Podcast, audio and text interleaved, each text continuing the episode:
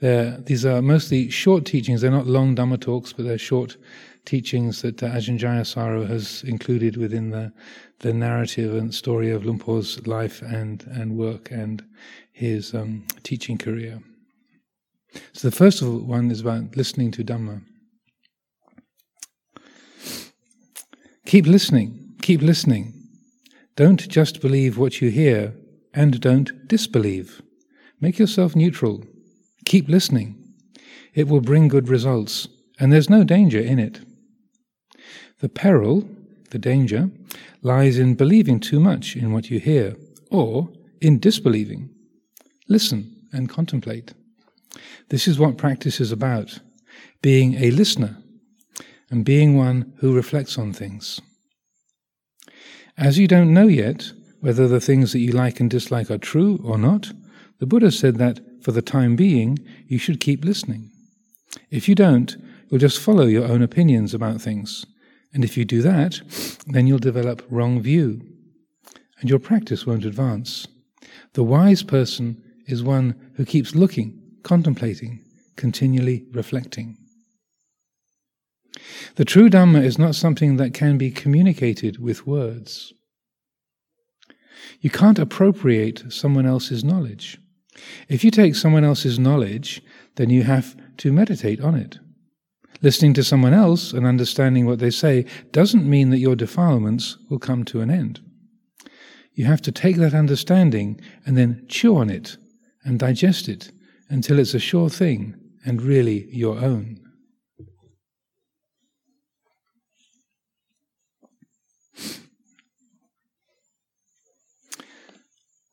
And speaking about uh, working with defilements and difficulties, obstacles, the coarseness, the, the roughness of our, our personality, our feelings, our, our mental habits, and, uh, and verbal and ha- habits and habits of action.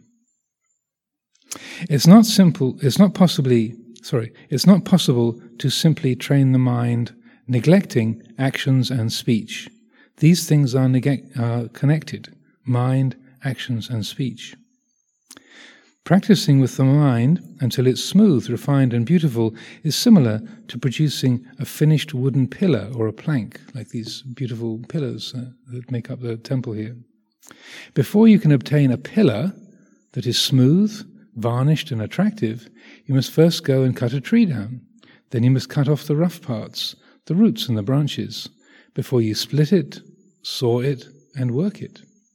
Practicing with the mind is the same as working with the tree. You have to work with the coarse things first, the, the rough and difficult things.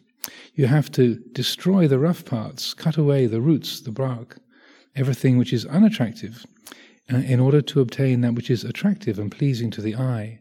You have to work through the rough to reach the smooth.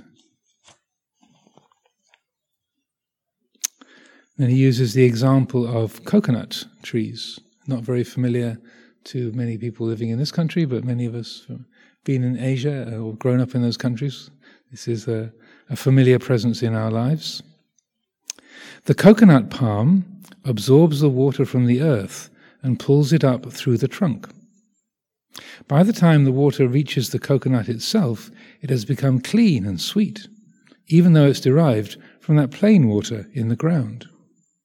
The coconut palm is nourished by what are essentially the coarse earth and the water elements, which it absorbs and purifies. And these are transformed into something far sweeter and purer than before. In the same way, the practice of sila, samadhi, and panya, in other words, magga, the path, it has coarse beginnings, rough, uh, uh, plain beginnings, but as a result of training and refining the mind through meditation and reflection, it becomes increasingly subtle.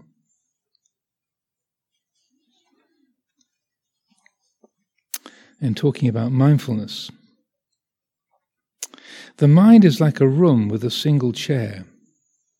When mindfulness sits firmly on that seat facing the door, then any guest entering the room is known immediately. Without a chair to sit on, no guest stays for long. Mindfulness is the nurse and protector of samadhi. It is the Dhamma which allows all other wholesome Dhammas to arise in balance and harmony. Mindfulness is life. At any moment that you lack mindfulness, it's as if you are dead. Lack of mindfulness is called heedlessness, and it robs your words and actions of all meaning. Whatever form of recollection mindfulness takes, it gives rise to self awareness, wisdom, all kinds of good qualities. Any Dhamma which lacks mindfulness is incomplete. Mindfulness is what governs standing, walking, sitting, and lying down. It's not only during sitting meditation that mindfulness is required. Outside of formal meditation periods, you must have a constant mindfulness and alertness and give care and attention to your actions. If you do that, a sense of wise shame will arise. You'll feel ashamed of improper actions or speech. As the sense of shame becomes stronger, then so will restraint. With strong restraint, there is no heedlessness. Wherever you go, mindfulness must be present. The Buddha said, practice mindfulness a great deal, develop it a great deal. Mindfulness is the Dhamma that will guard over your past and present actions and those that you are about to perform. It's a great benefit to you. Know yourself at every moment, and then you will have a constant sense of right and wrong. That awareness of the rightness or wrongness of everything that occurs in your mind, that will arouse a sense of wise shame, and you will refrain from acting in bad or mistaken ways. So, this uh, term wise shame um, is uh, hiri, uh, and its partner is ottappa. Uh, I think uh, a, uh, Ajahn Jayasaro's translation of ottappa is a, um, a skillful fear of consequences, or wise fear of consequences. And so uh, here at the temple at Amaravati, uh, outside the, the doors, you might have noticed these two uh, two paintings done by Pang Chinasai, who passed away last year. So they, these two paintings are Deva with a one with a with a blue aura, one with a pink aura. They represent Hiri and Ottappa. And Sumedho particularly wanted to have those images here at the Amaravati temple. So they represent in that say, symbolic form, these qualities of hiri and ottappa. So that sense of uh, wholesomeness and unwholesomeness, uh, uh, as uh, Ajahn Jayasaro puts it, wise shame.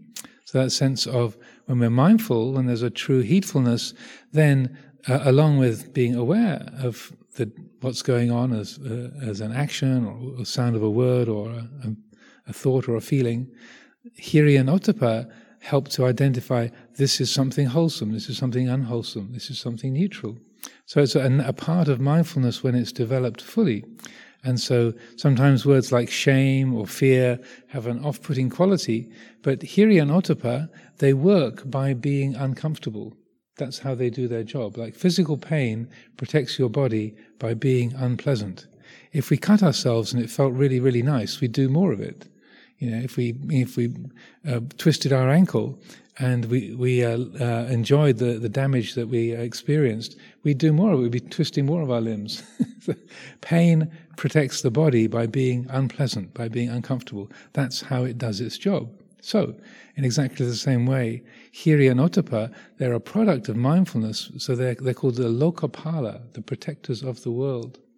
So the, the the or Dhammapala, the protectors of Dhamma, they they they do their job of protection by being uncomfortable, and so then they're a clear signal when the, the mind is drifting towards what is unwholesome and it's it's uncomfortable. And similarly, when the mind acts on on a thought or a speech or a, a feeling that is wholesome, then the, the the experience is one of pleasantness and delight, joyfulness. So that's how uh, mindfulness and Hiri and Ottappa work together, and that's why they're the sort of protective spirits of the temple. Like that's what, the the symbol that Luang Por Sumedho wanted to encourage.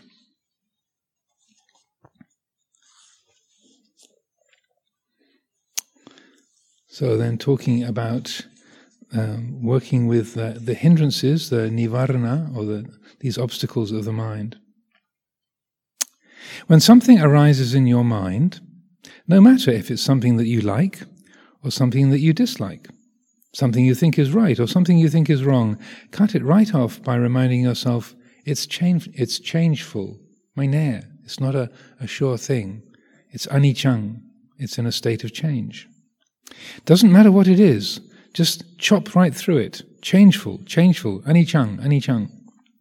Use this single axe to chop through the mental states. Everything is subject to change. Where can you find anything real and solid? If you see this instability, then the value of everything decreases. Mental states are all worthless. Why would you want things of no value? Even if your mind's, mind finds no peace, merely sitting cross legged and putting forth effort is already a fine thing. This is the truth. You could compare it to being hungry and having nothing to eat except plain rice. You've got nothing to eat with the rice and you feel upset. What I'm saying is, it's good that you've got rice to eat. Plain rice is better than nothing at all, isn't it? If plain rice is all you've got, then eat it up. Practice is the same. Even if you experience only a very small amount of calm, it's still a good thing. So this is a very common teaching that uh, Luang Chah encouraged to develop that perception of, of meine and uh, with, uh, as he said, feelings of like or dislike, uh, judgments, um, plans for the future, uh, the, uh, what you're going to do after t- today at Amaravati, uh, what you're going to eat today, where you're going to go tomorrow, meine, meine, it's uncertain, anichang, it's not a sure thing. The way we judge other people, oh, that person's really great, meine, that person's awful, yeah, meine. And to, to use this as a kind of filter to uh, say see more, or like a like glasses, like I, I, need for reading, the, the, lenses that help the eye to see more clearly. Uh, that um, you know the judgments that we make of this is good, this is bad, I, uh, this is uh, this is beautiful, this is ugly. Those can only be part of the story. They can't be the whole picture. They can't they can't be the whole thing. They are not absolutely true or real or uh, or to be to be trusted. So this uh, simple teaching of uh, like an axe that chops through uh, all the you know, all the wood. That is a, a, very, very helpful way of maintaining a, a balanced and peaceful uh, experience in life. So when we so easily say, "Oh, this is good," uh, if we recollect, well, that's what I call it, but is that the whole story? There's a, a relaxation. Or if we say, "Oh, that's awful. This is terrible," um, then we uh, recognize, well, that's uh, is that the whole story? Uh, that too is meine. It's not a sure thing. And then if we apply that kind of reflection and then notice what happens in our heart, there's a, a relaxation, a spaciousness, a, there's a kwam sabaichai, there's a peacefulness. And this is talking about the right amount and working with nature. The Buddha taught us to move forward, not too slowly and not too fast, but to make the mind just right. There's no need to get worked up about it all. If you are, then you should reflect that practice is like planting a tree. You dig a hole and place the tree in it. After that, it's your job to fill in the earth, put fertilizer on it, to water the tree and protect it from pests. That's your duty. It's what the orchard owners have to do. But whether the tree grows fast or slow is its own business. It's nothing to do with you. If you don't know the limits of your own responsibilities, you'll end up trying to do the work of the tree as well, and you'll suffer. All you have to do is see to the fertilizer, the watering, keeping the insects away. The speed of growth of the tree is the tree's business. If you know what's your responsibility and what is not, then your meditation will be smooth and relaxed, not stressed and fretful. When your sitting is calm, then watch the calmness. When it's not calm, then watch that. You mustn't let yourself suffer if your mind's not calm. It's a mistake to rejoice when your mind is calm or to mope to be unhappy or miserable when it's not? Would you let yourself suffer about a tree, about the sunshine or the rain? Things are what they are, and if you understand that, your meditation will go well. So, keep traveling along the path, keep practicing, keep attending to your duties, and meditating at the appropriate times. As for what you get from it, what you attain, what calmness you achieve, that will depend on the potency of the virtue you have accumulated, your paramita.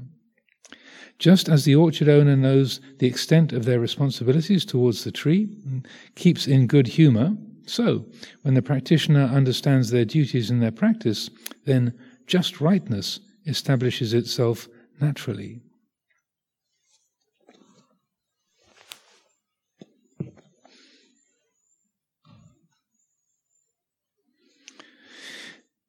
And then speaking about sustaining the, the attitude of meditation in, uh, in all circumstances. Meditation isn't tied to standing or walking or sitting or lying down. As we can't live completely motionless and inactive, we have to incorporate all these four postures into our practice. And the guiding principle to be relied on in each of them is the generation of wisdom and rightness.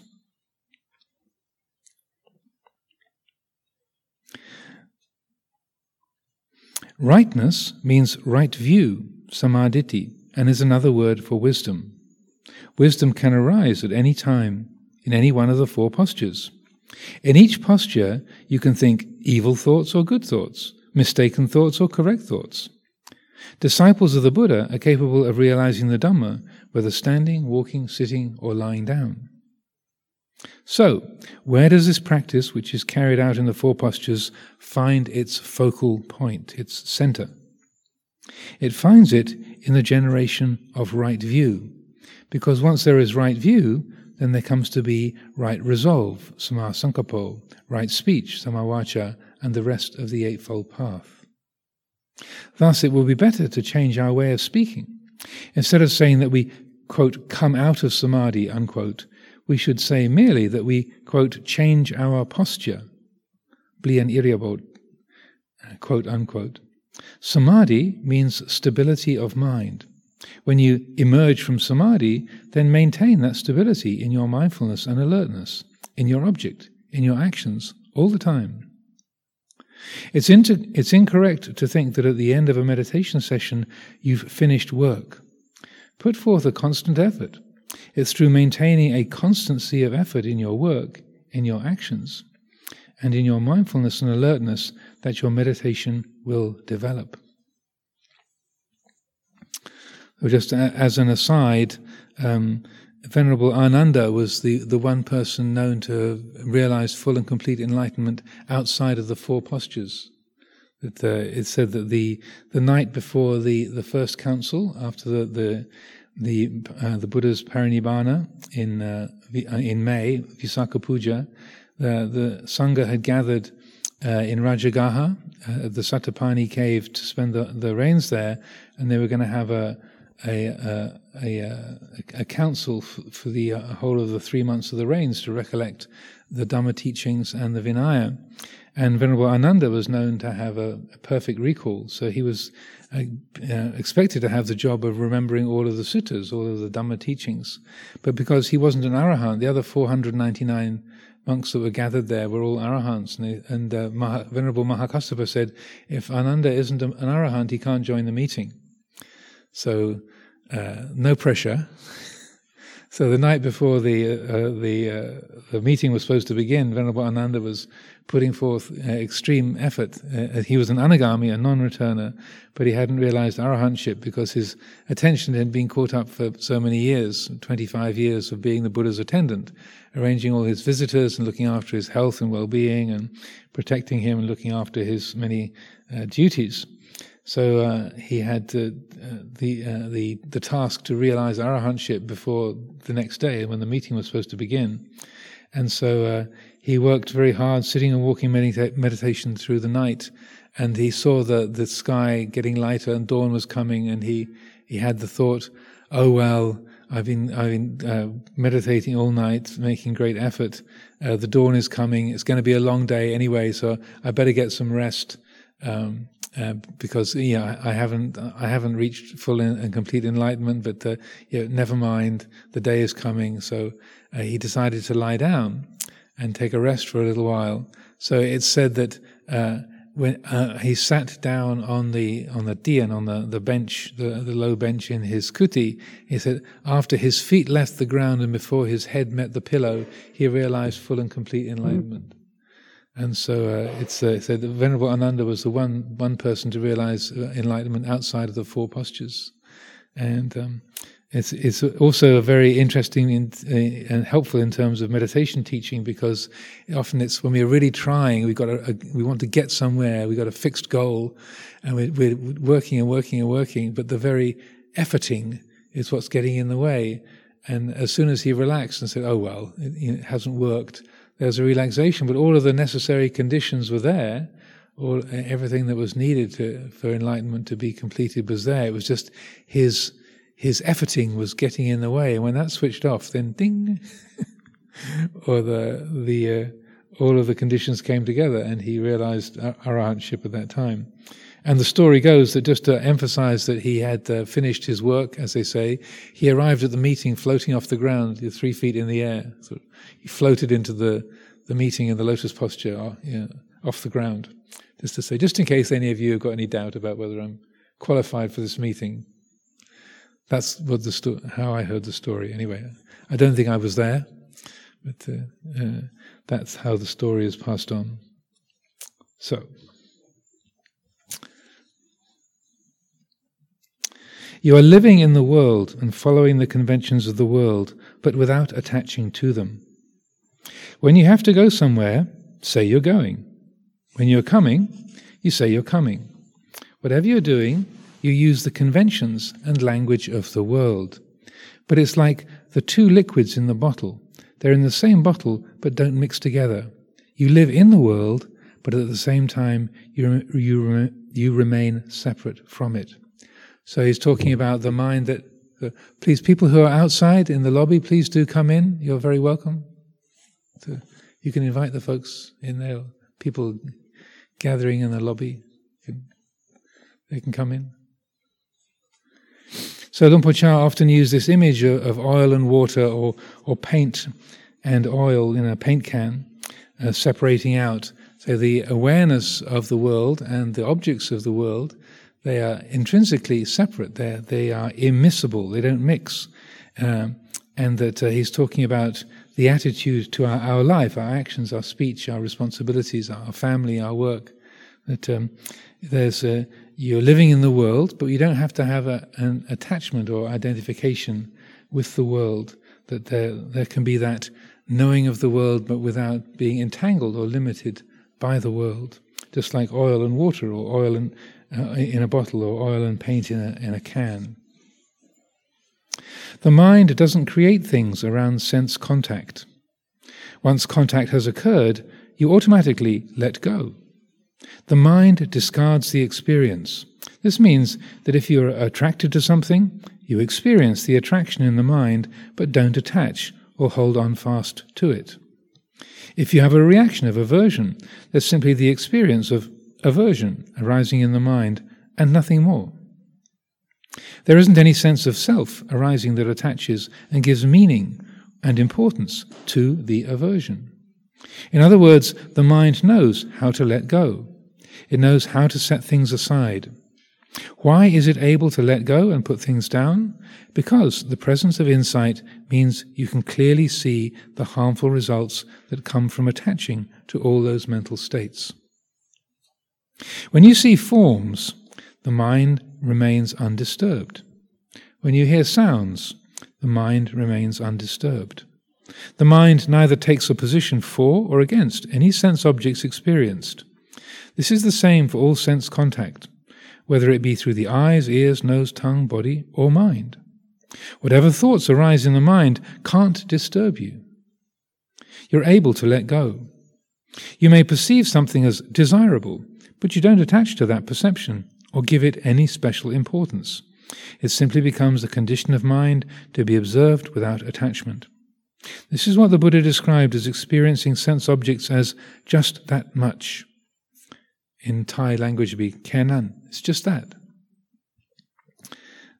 Uh, the sense spaces are still functioning and experiencing sense objects, but without the process of attachment stimulating movements to and fro in the mind.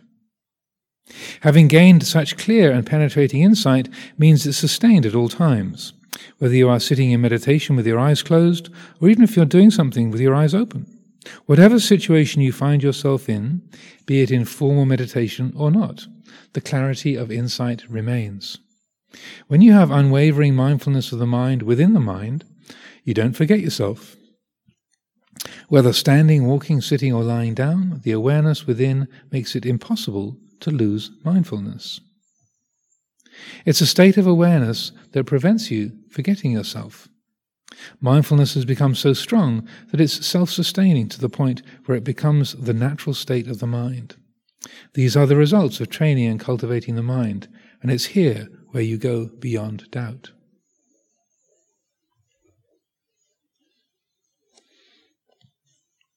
And uh, the last thing I'll read this morning, um, since uh, half an hour has gone by nearly already, is a poem that Ajahn Jayasaro wrote, uh, dedicated uh, to Luang Por Chah and about Luang Por Chah.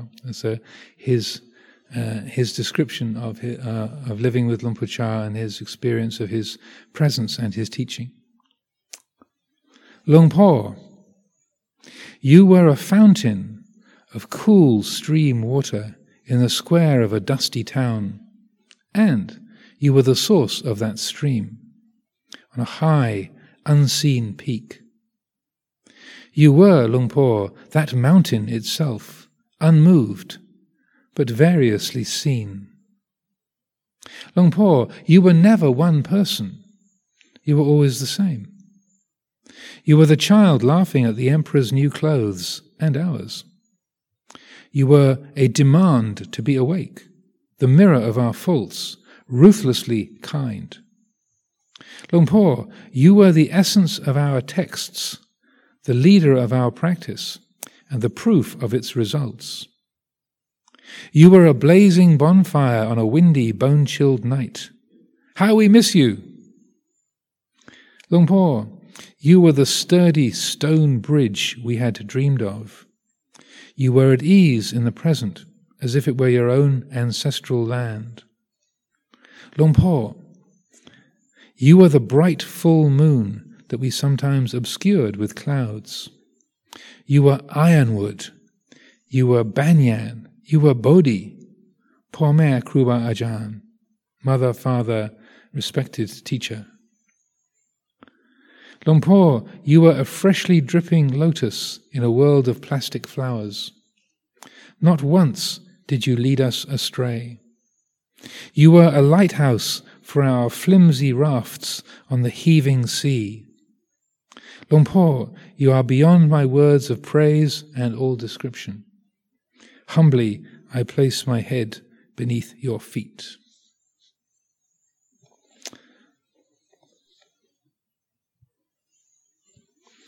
So these are all, uh, if you're wondering, oh, those are great. Where can I find those?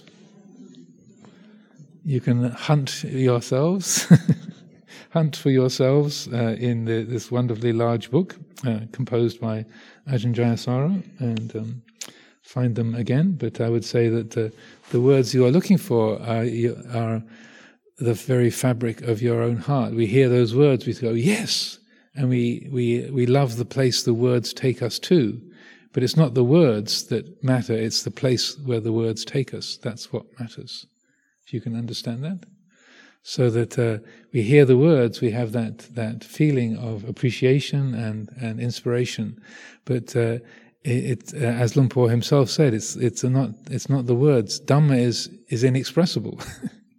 you can't really put Dhamma into words, but it's the words can lead to that realization of Dhamma, which is experienced as as um, peacefulness, spaciousness, and, and brightness of heart.